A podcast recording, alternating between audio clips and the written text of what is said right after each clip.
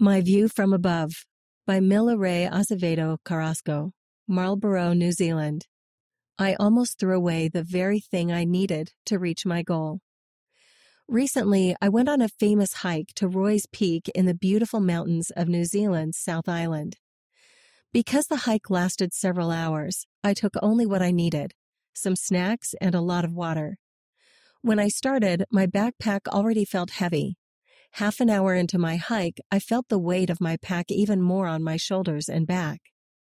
For a moment, I thought about throwing out some of my water, but immediately I knew I would need it. An hour and a half before I reached the mountain top, the path became steeper and covered with snow. I began to think I couldn't reach the top, but my goal motivated me to continue. When I finally reached the top, my backpack felt much lighter by then, I had eaten my snacks and drunk most of my water. Resting and appreciating the beautiful view from above, I reflected on my journey to the mountain top and in life. For hours, I walked uphill, nourishing and hydrating my body so that I had strength to keep going. What seemed like a burden in the beginning, life saving water, blessed me to reach my goal. We all experience ups and downs, but the Holy Ghost helps us make good decisions.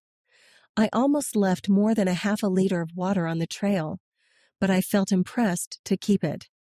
With moist eyes, I thanked my Heavenly Father for these reflections. Being in the snow covered mountains that day inspired me to analyze my life, my decisions, my goals, and my personal backpack.